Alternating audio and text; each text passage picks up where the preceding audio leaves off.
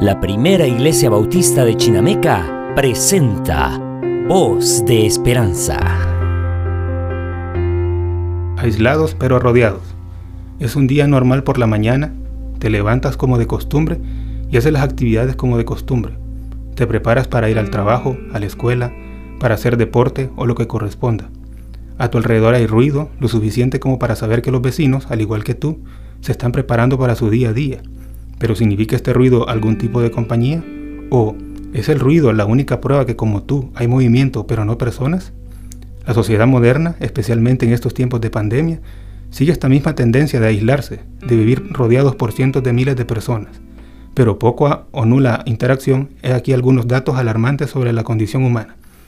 20% de los jóvenes por debajo de los 18 han sufrido algún tipo de depresión o ansiedad, y este número va en aumento. Los especialistas le llaman la depresión invisible. Comenta Amparo Calandín, psicóloga española, sobre el tema. Somos personas que estamos acostumbradas a unas condiciones y paradójicamente tener más comodidades en vez de influir positivamente a estar más felices y tranquilos, parece ser que está generando el efecto contrario. En nuestra sociedad moderna, más ha llegado a significar restar mientras nos rodeamos de personas, de comodidades, de tecnología. Más perdemos a nuestro favor. Por supuesto que esto no significa que tales cosas sean malas per se.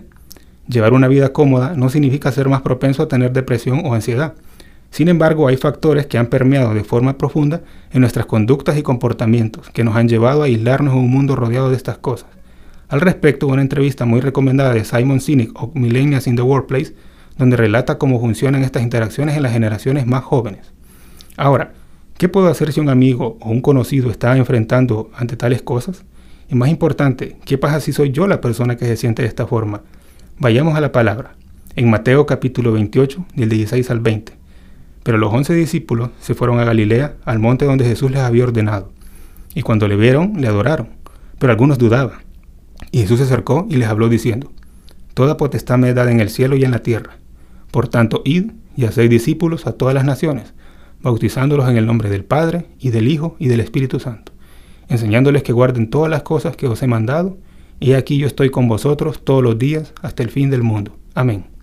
Vivir entre tanto ruido puede ensordecer los oídos. Para los discípulos del Señor, luego de su muerte, rodeados por el ruido de todas las personas, por el hecho de ver morir al Maestro y por la persecución que se venía sobre ellos, habían caído en un estado de tristeza y desilusión. Volvieron a sus oficios habituales, no había más esperanza. El Maestro había muerto y no quedaba más que hacer. Ahora podemos imaginar la alegría que ellos sintieron al ver al Maestro resucitado y consciente de que había de partir.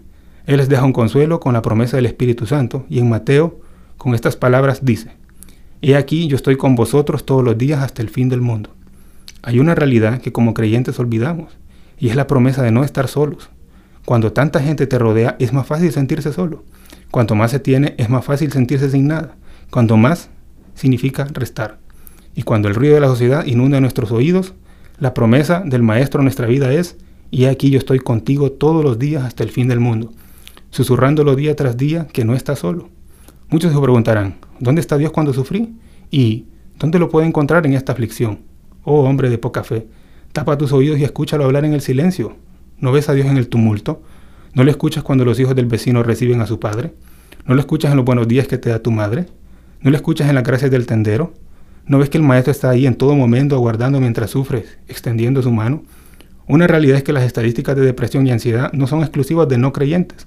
A ti que no sufres y que crees que esto no debería pasar en la iglesia del Señor, tapa tus oídos del bullicio para que puedas atender con claridad. Mira a tu hermano. ¿No le escuchas pidiendo ayuda? ¿Qué esperas para decirle al oído? Que no temas, hombre, que Él está aquí. ¿Que no lo ves cuando te ofrezco la mano? Vamos a salir juntos adelante.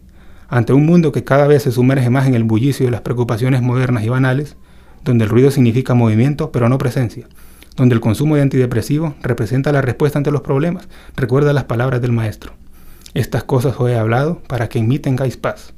En el mundo tendréis aflicción, pero confiad, yo he vencido al mundo.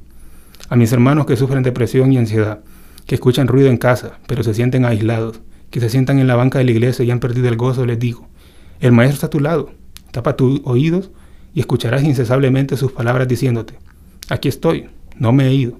Te hice una promesa de estar todos los días hasta el fin del mundo. Tanto ruido no te dejaba oírme, pero ahora me escuchas. A mis hermanos que no sufren ninguno de estos malos, les digo, Tapen sus oídos y escuchan a sus hermanos sufrir. No tienes que salir lejos para ver a jóvenes y personas con depresión, con ansiedad y estrés. Se sientan a tu lado, viven en tu casa, comen en tu mesa. Extiende por favor tu mano y permite que ellos puedan ver la promesa de Cristo en ti. Es un privilegio para la primera iglesia bautista de Chinameca haber compartido este programa. Le esperamos en la próxima edición de Voz de Esperanza.